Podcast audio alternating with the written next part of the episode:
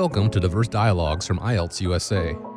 Each episode of our podcast draws together a diverse range of voices, including educators, administrators, students, and everyone in between, to explore topics vital to international education. Listen as these different perspectives build compelling, multifaceted dialogues around today's most pressing higher education themes. One quick programming note the views and opinions expressed in this podcast are solely those of the guests on the podcast. These views and opinions do not necessarily represent those of IELTS USA. In this episode, we'll be exploring a sense of belonging at U.S. institutions. Let's meet our guests. My name is Joanne Ng Hartman. I'm the Senior Director for International Enrollment Management, International Student Scholar Services, and Volunteer Engagement at NAFSA Association of International Educators. My name is Jessica Sandberg, and I work for Duke Kunshan University. Duke Kunshan University is a partner institution founded by Duke University and Wuhan University.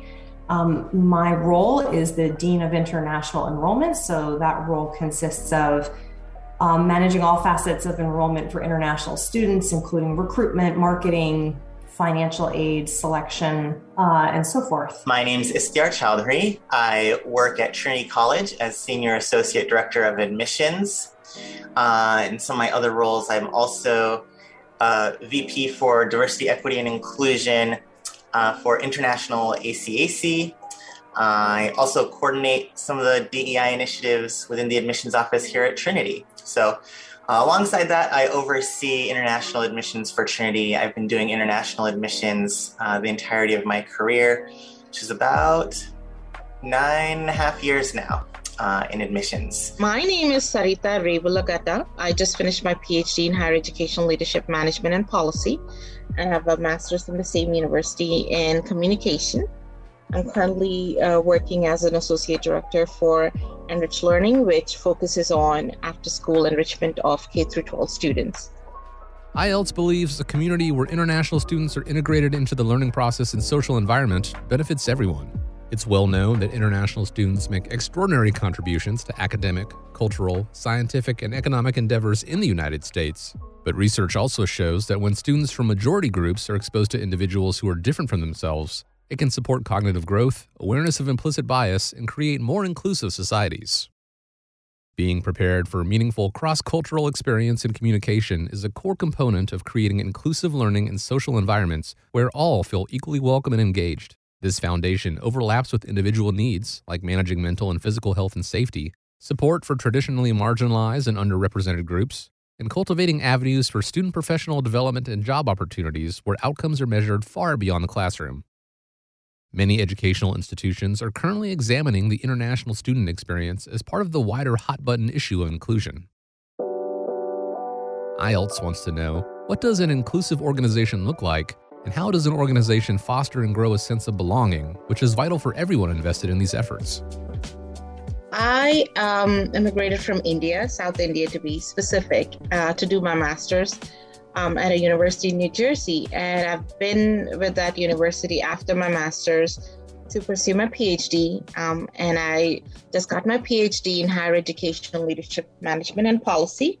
And my dissertation uh, was about Indian female graduate students and their experiences in American higher education. Sarita's studies and research at Seton Hall University have provided her with a unique perspective. She joined the on campus chapter of the National Coalition Building Institute and was trained in diversity leadership, leading several diversity and inclusion workshops for administrators, faculty, clubs on campus, and particularly incoming freshmen. Sarita's knowledge of the challenges that international students face is gathered from these experiences and the research she conducted for her dissertation a little bit more about my background is that I also worked in educational opportunity program as a GA, where I got to really understand the issues that minorities face here in American higher education. You know, minority students, particularly uh, Black and Hispanic students, face here in American higher education. And then I went on to work as an adjunct faculty in the Department of Communication, where I was able to really understand um, student population in general, you know, as an entirety. And and learn that all of these students who come to the campus um, have never been in a multicultural environment before you know before coming to the campus they've always been in their own communities where either it's largely you know their um, their uh, ethnic background. And when they come to a university, they do not know how to really respond to the diversity or they do not really understand how to. With that said, what can institutions do to help their international students feel welcome and included? Intentionality and ideas. Many schools do this already, but it's just having um, strategy and intentionality. One very common one is shared residence halls, right? Where international students are partnered with domestic students and they live together. Um, there are some special um, institutions, not special institutions, but institutions that run these special um, co programs where it's a living and learning community, for example. There's intentionality built into the activities for that week, but also it bleeds into the classroom, if you will, that they are enrolled in, let's say, an intercultural communication course together with international students, or um, programs where um, tutoring centers hire international students who are native speakers of French, German, Chinese, whatever it is, right? So that tutoring happens for the students who need it and friendships occur that way discussions occur that way. So and again strategy and intentionality. There's different stages i think of making students feel welcome right? The first is through the admissions process um, making them feel like we are attentive to uh, their needs in the admissions process and not just foisting an American admissions process onto them, right? Uh, I think a big challenge that international students have is trying to adapt, trying to get the documents, trying to have their teachers and you know counselors, principals sort of fulfill our American requirements. So that flexibility, meeting students where they are in the middle, uh, compromising in the process, I think is really important. Uh, you know, compromising with the student to make the process accessible for them. And so, starting from the admissions process, once students actually get to campus, I, I strive to sort of engage with students throughout the semester, uh, being present, you know, being present to appreciate the contributions and all that the international students are doing on campus, I think uh, goes a very long way because I found our international students tend to be some of the most proactive students in terms of organizing events. They want to share their culture. They want to learn about others. Uh, you know, they many of them take diversity to heart. You know, they see themselves as contributing, but also learning very actively. So, uh, being present and and you know being there to to help them with that, to to see what they have to share, I think goes a long way as well. Not just disconnecting with them uh, once the admissions process is over. Let's bring Jessica into this conversation. In addition to being the Dean of International Enrollment at your university, what else is it that you do? I also work um, in a volunteer capacity as the chair for the International Enrollment Knowledge Community for NAFSA, which is a, a large member organization uh, for international education professionals. And um, part of my background is having led the national campaign for the for U.S. Um, higher education called "You Are Welcome Here," which was a um, which is a program designed, a marketing program designed to um, kind of roll out the welcome mat for international students coming to the United States, and also there's an associated scholarship program that has hundreds of participating universities. So that's what brings me to the table today. Tell us about your You Are Welcome Here campaign. Yeah, so the campaign was started in 2016, really in response to some of the negative rhetoric that was coming out of official um, microphones in the United States in terms of kind of anti immigration sentiment. And so, um, across uh, higher education, those of us that are responsible for bringing international students to the United States were increasingly um, needing to respond to questions about how welcoming our, our, our campuses would be.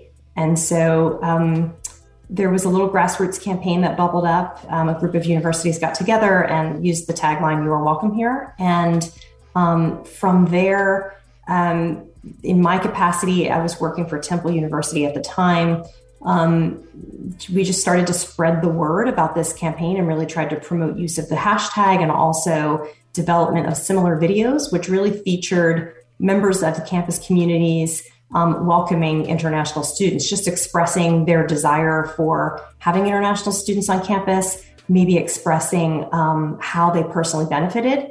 And it was important that those videos showcased not just international education administrators like me, but classmates, teachers, um, grounds workers, you know, people in the cafeteria, just really, uh, really expressing the the impact, the breadth of the impact on those communities, and some, in some cases, really the towns as well. You know, some of those videos featured mayors and governors and um, coffee shop workers who who supported the the greater campus community.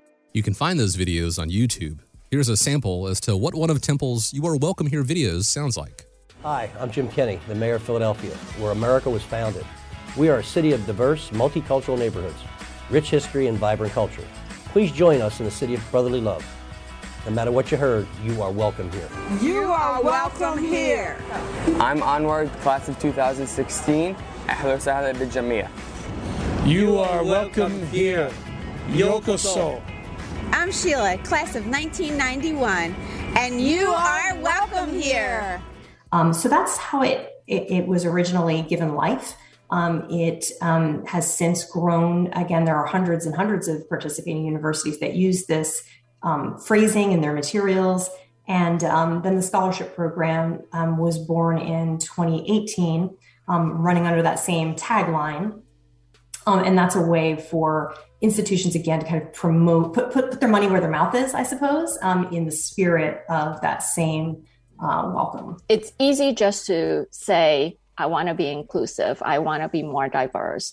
But it comes with, again, going back to the word intention and intentionality and a strategy of how you go about doing that. The importance is really about, I strongly believe this personally, but also in the work I do at my association, that in order to have more peace, more justice, people have to learn from each other. And and um, in survey after survey, especially after, you know, during the pandemic of, of potential students who are seeking to study abroad from their home country, they want to make the world a better place. That's a quote from one of the surveys that I have looked at, where they really truly want to think about those um, voices that, and, and how they can build a better future for themselves.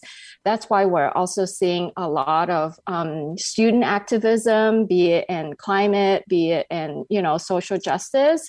Students feel like they are a part of this global society, and so giving them voices and um, at the same time within your own campus training providing support um, having conversations around diversity and inclusion is a must. Um, student uh, schools that don't address that is only going to start out with, behind from other schools that are doing it very well and continuously and consistently with intentionality host programs uh, dis- discussions events support services and have a strategy behind that um, is is I, I think to me again to build that better future for for the students. One university actually it was the international students association particularly the indian students association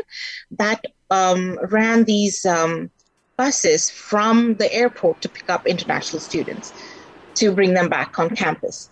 That one student said just looking at that banner where she said uh, the university welcomes you know students from india students from china.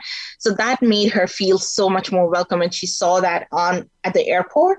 It immediately created that sense of belonging right from there you know right from when she got off that plane at the airport. And not many universities do that and most of the universities that do that are uh, this is done by Indian students or international students by themselves, but it should be a university institution wide effort to start from there and even start before they come into the country. You know, giving them information and tools on what they would need once they come here is also very important. Coming up, we're going to talk about what some schools are doing right when it comes to cultivating a sense of belonging among international students and what improvements need to be made.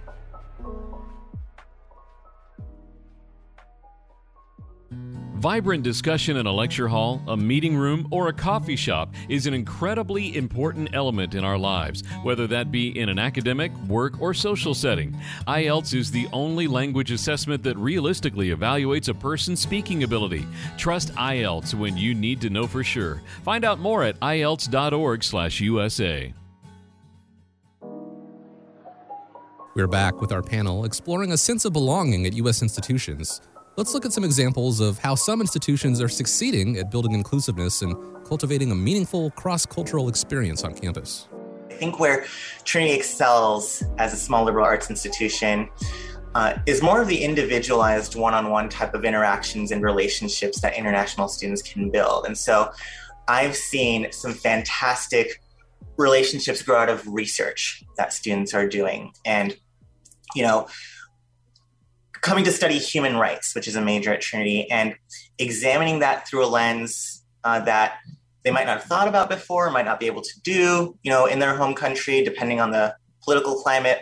Uh, they're able to do that. But I think, you know, build some real relationships and also immerse themselves in society and politics here in America if, if they're trying to get a taste of that.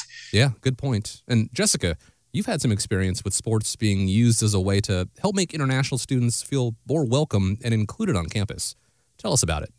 One of the things that, that's important on so many college campuses is sports, right? There, whether it's football or basketball, that's a central organizing principle, right? It's core to a university's identity. It's a big part of the social scene on campus. And so this is really part of the fabric of institutional culture. If you're an inter- international student coming onto that campus and you don't know a thing about football, American football, um, you're really you're really blocked out of a big part of the institution. And so I think you know something that we developed when I was at Temple University was not not during first week when there's so much coming at the students, but in the first month or so, the football coach who's you know this is a division one school right so this is a big you know big uh, team with a lot of sort of famous players but a, a, handful of the football players and the coach would open up the the football field to international students for like a private session and they teach them the rules of the game um, let them try on the equipment let them run around the field um, show them some clips of games. And then they'd also have like the spirit squad come out and teach them the ch- how to chant, you know, what this, the fight song is, um, how to jeer at the opposing team during a game, you know, what face painting is in, entails. Um, and I feel like just those that, that little introduction and that, that spirit of welcome in that way gave the students the keys to participate in something that is really a time honored tradition. And we usually, usually they ended it by giving them some free tickets so they could then go to the next game and have a seat and participate. And I think little moments like that are really important um, in getting outside of just the classroom adaptations you know how do we get a student ready making sure their english is good enough for class and those time management skills the essay writing skills all well and good. But if you want a student to thrive i think you have to think about what's happening outside of the class and how you can facilitate um, that integration. So the schools that have been successful are the ones who are in cons- constant communication with the students and meeting the student needs. They're listening, they're understanding, they have a good understanding of who their students are and what the students are seeking, right? Those are the successful ones. And adapting, tweaking if they already have programs, but they constantly are in communication with the students to know what's on the ground. The ones that have faced challenges, I would say, are probably um, as far as the campaign is concerned. You know, um, many times international students look for, let's say, the big 50 schools, the most well known schools, and then they sort of fail to look at, you know, smaller institutions, regional institutions, for example, that can provide that rich experience as well, but they're not aware of it only because of the way media and the news report on things, just like, you know, you see New York and California as the representing the US, right? Students overlook what is not highlighted to them. But once they meet, um, you know, let's say a recruiter from a, a regional institution, and that rapport and relationship begins, there, that makes a difference, right? The people to people connection and interaction what makes them feel good and welcomed and safe. And you know their information um, gathering is met with responses and support. I think that's what's making the difference in terms of what's successful and and what the challenges are. And now we need to look at the other side of this issue. We need to discuss some improvements that can be made to help international students feel like an integrated part of their community there also should be some concrete efforts um, or programs that can address the issues that the international students face. You know, for example, when I came in here, I did not have a social security number. I did not even know what a social security number was. Um, to apply for a social security number, I needed to go to this SSN office that, you know, they say, but transportation is a big issue for international students who come here. They don't own a car, they don't have a driver's license.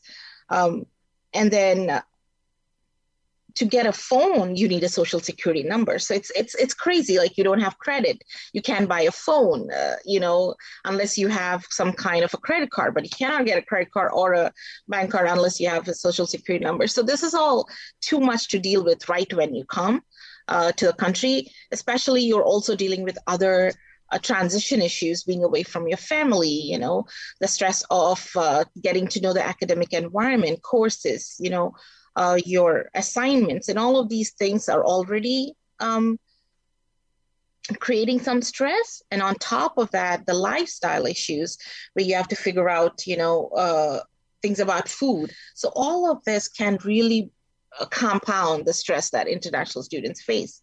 So having a place on campus where it makes it easier for them to navigate these things i think is more important as well.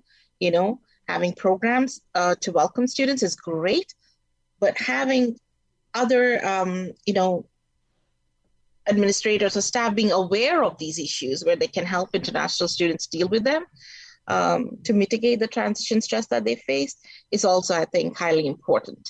Yeah i think when it comes to serving international students better as a whole, American institutions have a couple areas to, to work on. One is transparency, communication, process, right? Making sure students have a clear understanding of their chances of admission, of what the process is to advocate for themselves, and then making sure, you know, whoever they reach out to, you know, gives them a good vibe, gives them a welcoming vibe, is able to engage with them and doesn't make them feel like an afterthought or a burden, uh, even in some cases. You know, I've heard many times from uh, some people in, in the field of how much extra work international students are because of their extra questions and the time needed to address those concerns. Uh, but you know, we have to really understand that almost every international student is coming from a first generation type of background. If you look at it from the lens of their parents not having gone through this process um, of U.S. admissions, but uh, the, the biggest thing I would say that I try to advocate for is making our processes more flexible and adapting to what the rest of the world does instead of imposing our system, forcing students to conform to our admissions processes and systems, and then saying it's it's our way or the highway. There are many schools that have recognized they have to do things a certain way for their students to have the best chances uh, of admission at a U.S. institution. Um, you know, there's been a legacy of expatriate schools, you know, expat schools, international schools that, you know, follow the Western or American tradition of whether it's preparing transcripts, recommendations, you know, preparing students for that admission process. But the end of the day, that's truly the minority of international students. And I think we're missing huge swaths of students that can't tap into a US college experience simply because their school, their preparation, you know, just isn't tailored to our process, even though they're still very qualified. So we need to adapt. We need to become more flexible. You know, we can have an American centric education offering, uh, but our process needs to shift away from trying to force every high school and every student to have an American centric high school experience and preparation. I think one more thing I would mention that that often gets missed is it's all well and good to talk about integration and support and messaging and programming and social experiences. But at the end of the day, the biggest barrier for international students coming to our institutions is financial. And so I think that we need to, as an industry, think about how we address that. Um, if we want to truly have a diverse community and we want to make opportunities for people, then we have to think about the financial barriers. And I think about this in a couple of ways. Um, I think there are three areas that that are worth exploring. One of them is the most traditional, which is financial aid. Um, so there are ways, not all institutions offer it, but there are ways to evaluate students' financial situation and to use our funding, if we have it, um, to support those students and bring them to our campuses.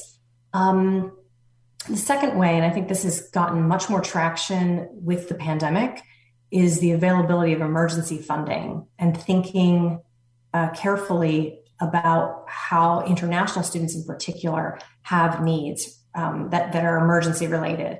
So, with the pandemic, I think a lot of these funds have um, been developed and hopefully they'll stick around because international students do have unique um, problems and costs associated with um, their immigration status oftentimes you know being stranded um, getting stuck over the holidays if they can't travel um, currency fluctuations um, um, all manner of things that that can be a barrier for them. The, their inability to work off campus is often another piece of it that just is just different than than the opportunities that domestic students have. So thinking about how we can support them after they've arrived, um, making sure that we have that flexibility. And then the, the last piece uh, that I think is something to explore is that most institutions have made their programming um, virtual at some point for some length of time in the last two years. And I think that having done that, it also offers us an opportunity to think about access for students that cannot get to our campuses. Um, and, and that that is often because of cost. It's not just the cost of tuition, it's the cost of travel, it's housing, it's food. It's enormously expensive to live abroad. Um, sometimes there are other barriers, you know, that are that are family related or personal related um, for for students. So I think there's an opportunity to reach students that we've not reached before um, through virtual programming, and maybe these happen in parallel with our campus based programs. Um, and we need to think about what the cost and access is going to be for international students in those ways. But I think that now that we've done it, similar to the test optional thing, now that we've done it, we've solved that problem. How can we repurpose it um, um, to support some of these goals that we've had for so long? Before we wrap up for today, I want to ask the panel what recommendations do you have for the powers that be? Invest in current student support resources. And that stems from sort of a business model that's developed in higher education in the US, where I think there are tons of opportunities being given to students that are of high financial need coming from outside the United States. Uh, that's sort of one of the, the strengths of, of US higher ed. As for all our shortcomings, students continue to apply to the US because I think we compete when it comes to giving scholarships and financially to international students. Uh, but there's there's the other side of it as well, where institutions in some cases have even become dependent on on revenue from international students and sort of the higher socioeconomic band of, of international students that are able to join us. If you start seeing that there's happiness, satisfaction, I mean, that sounds kitschy to say happiness, but I, I think that if if you see that rapport being built and that that diversity and inclusion is not an afterthought, but that it is front and center in everything you plan. Um, I think that's part of the success story that you're able to front and center without any like afterthought or or say, oh, we forgot about that. what do we do about that? Or that it's added as a side piece to something you're doing, but that it is at the heart of every planning, every discussion, every activity that you engage with students on. That's, I think, success that you've come a long way to talk about the topic of diversity and inclusion. Uh, if administrators and faculty are aware of this, maybe there would be more programs to help them understand and um, come up with efforts to really help international students because they are a huge population on campus.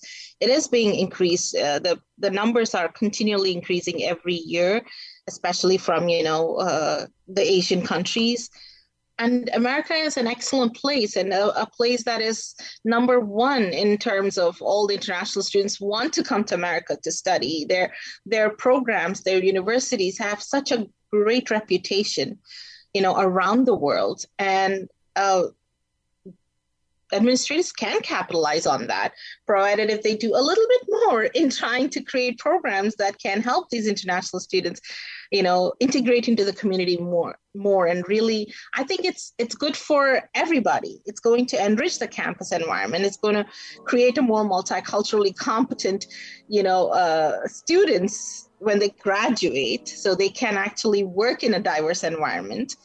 I think that the biggest thing I wish would change is that the, those funds, you know, regardless of, of how a college's business model works and depends on international students, I would love to see those funds always channeled back into supporting international students um, in some way, shape, or form. Because, uh, you know, a decade ago it wasn't as good it is as it is now. It was sort of like bring in the international students, let them find their own way. It's obviously improved. They've, re- you know, I think leaders have realized that you need to reinvest in those different kinds of supports if you're going to have good retention. If these students are going to thrive if they're going to you know feel welcome and included. Um, but it's it's not a one model fits all. And i think there's a misperception that something I mentioned earlier you know international student equals more work when it really is a calculus of you know, international students just require different work. Thank you for listening to Diverse Dialogues from IELTS USA. Find out more at ielts.org/usa.